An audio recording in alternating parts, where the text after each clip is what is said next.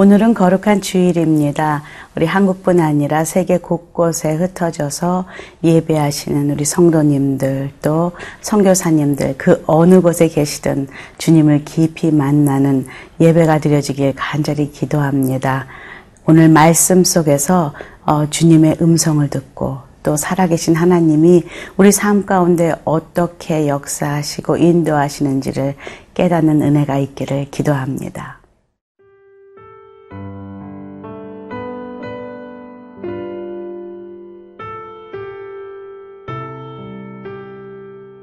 미가 3장 1절에서 12절 말씀입니다.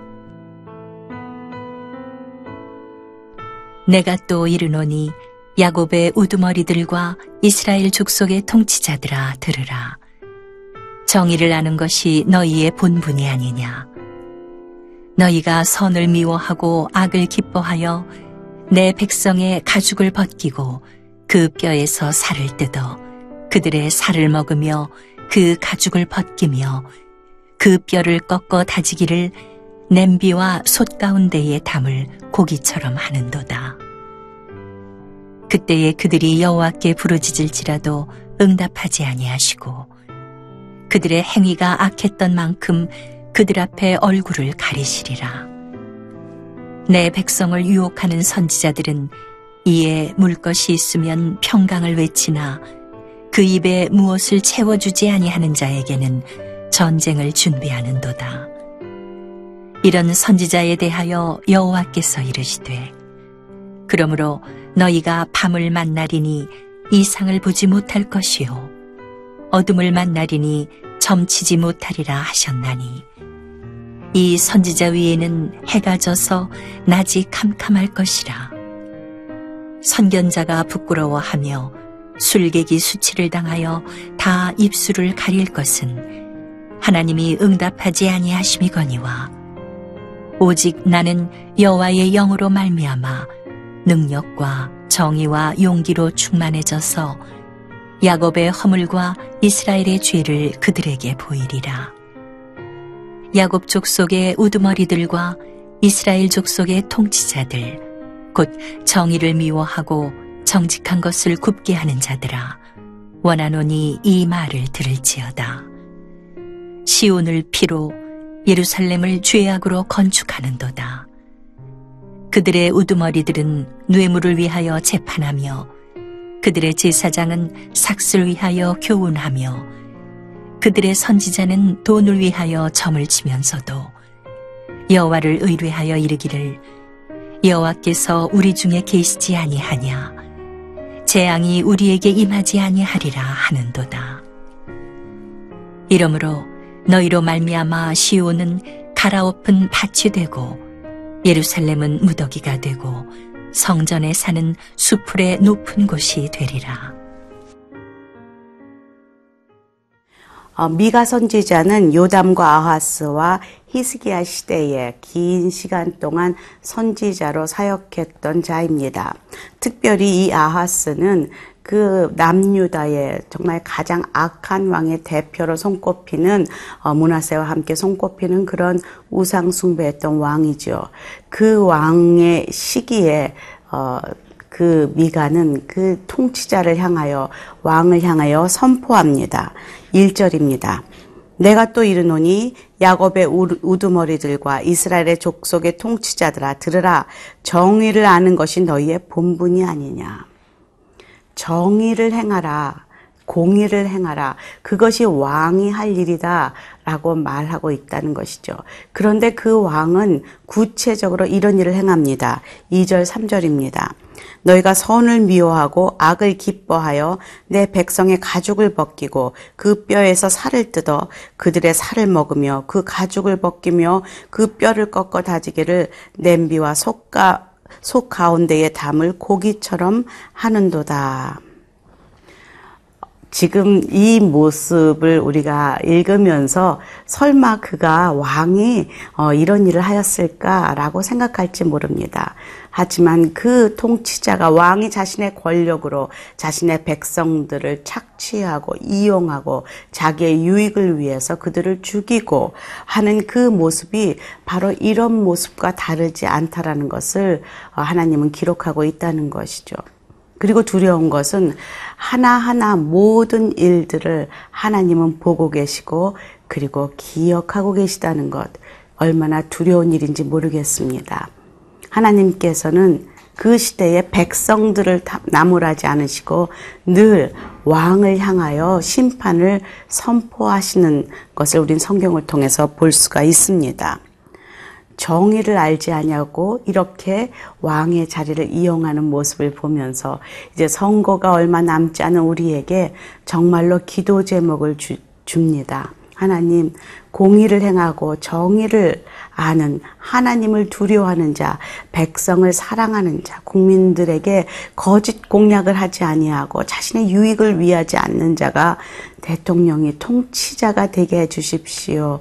라고 기도함이 오늘 이 말씀을 보며 어, 필요하다라는 어, 마음이 듭니다. 그들이 여호와께 부르짖을지라도 하나님은 응답하지 않으시겠다고 하십니다.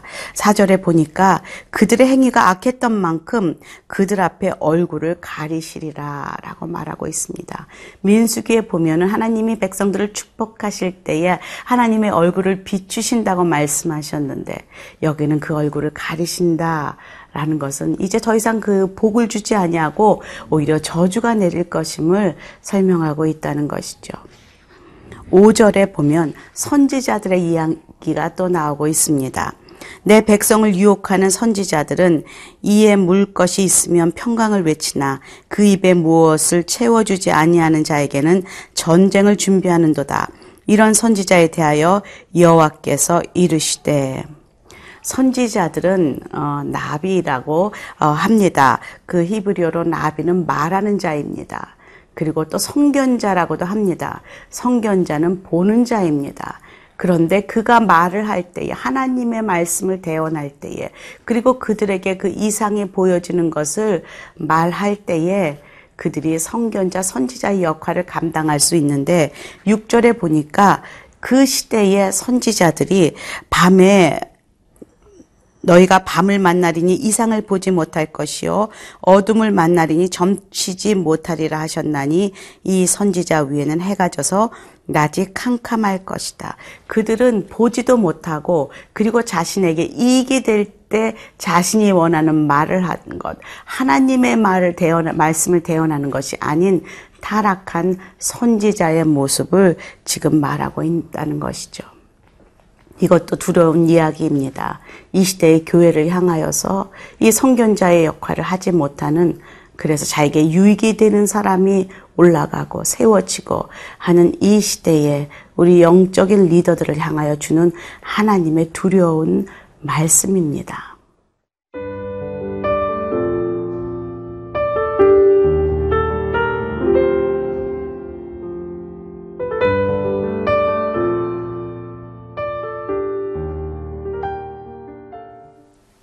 구약 시대에는 기름 부음 받은 세 종류의 사람들이 있습니다. 바로 왕과 선지자와 제사장들입니다.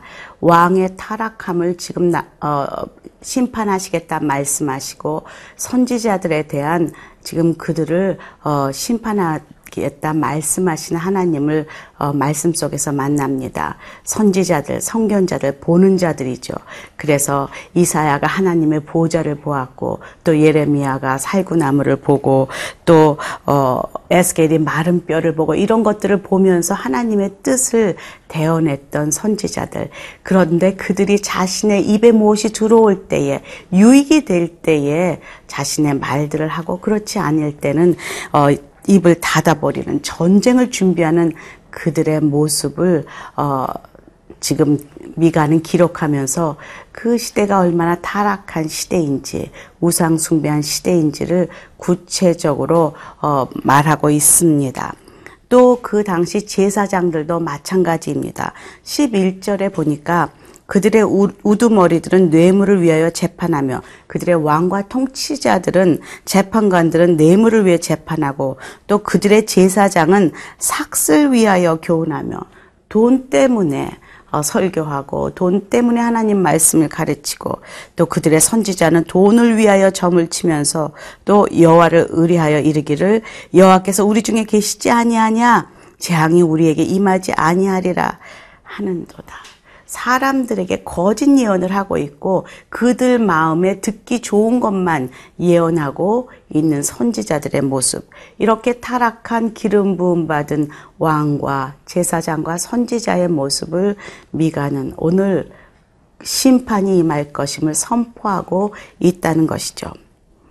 감사한 것은 미가와 또 그 시대에 함께 사역했던 이사야와 같은 선지자도 있었다는 것입니다. 8절 한번 읽어볼까요? 오직 나는 여호와의 영으로 말미암아 능력과 정의와 용기로 충만해져서 야곱의 허물과 이스라엘의 죄를 그들에게 보이리라. 이 혼탁한 그 우상 숭배의 그 시대에 그리고 열강들에게 벌벌 떨며 하나님을 그래도 의뢰하지 않았던 그 시대에 이렇게 믿음을 가지고 공의를 선포하며 하나님의 말씀을 대언하는 미가 같은 선지자, 이사야 같은 선지자가 있었다는 것은 얼마나 감사한 일인지 모르겠습니다. 그들에게 하나님께서는 그들을 통하여 지금 너희 그 거짓된 예언자들과 왕과 제사장들을 심판하리라 라고 심판의 메시지를 전하십니다. 12절입니다. 그러 이러므로 너희로 말미암아 시온은 갈아엎은 밭이 되고 예루살렘은 무더기가 되고 성전에 사는 수풀의 높은 곳이 되리라. 결론은 심판이 임할 것이다. 라고 말씀하고 있습니다. 예루살렘은 폐허가 되고 성전에 사는 수풀에 덮인다고 합니다. 이제 곧 바벨론은 어, 바벨론에 의해서 이스라엘은 멸망당할 것이고 그리고 그 예루살렘 성전은 파괴되고 백성들은 그 바벨론으로 노예로 죽어가며 끌려가는 그런 일들이 일어날 것입니다.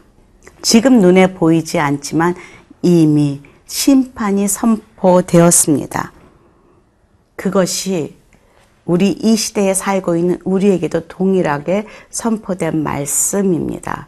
그때와 다르지 않은 이 시대에 살고 있는 우리들에게도 동일하게 심판이 말 그때를 준비하며 살아가라고 그리고 미가와 같이 깨어서 정의와 공, 어, 공의의 그 잣대를 가지고 하나님의 말씀에 의지하여 살라고 오늘 이 말씀을 이 시대에 살고 있는 우리들에게 주십니다.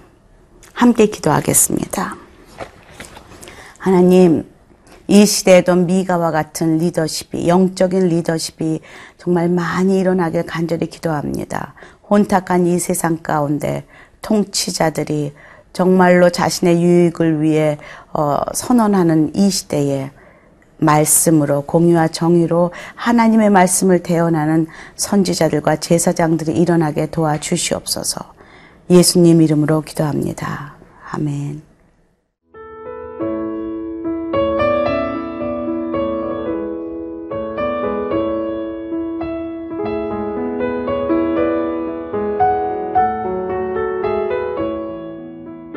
이 프로그램은 시청자 여러분의 소중한 후원으로 제작됩니다.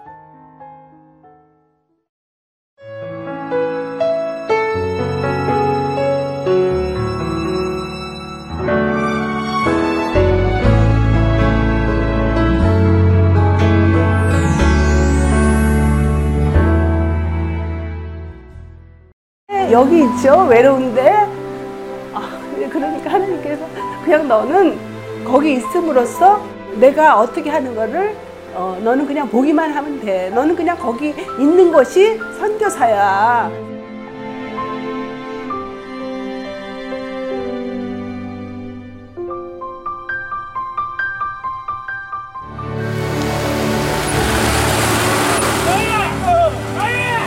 육개월을 그냥 손꼽아 기다리면서 이 산골까지 올까 했는데 드림 컴츄르다.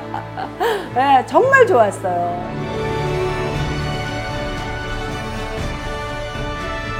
용기 얻고 또 위로되고 정말 선교사들한테 빵과 같은 거 정말 없어서는 안 되는 함께 가는 선교사들이 이런 외지에 있다 보면 선교사 부인들이 굉장히 그 정신적인 문제가 많이 생기는데 그런 부분을 CGN TV가 완전히 해결을 해줬어요. 이 CGN TV도 사실 크게 저에게 동력자가 돼준 거예요. 온 세상을 위한 복음의 통로 세상을 섬기는 방송 CGN TV 감사합니다. 사랑합니다.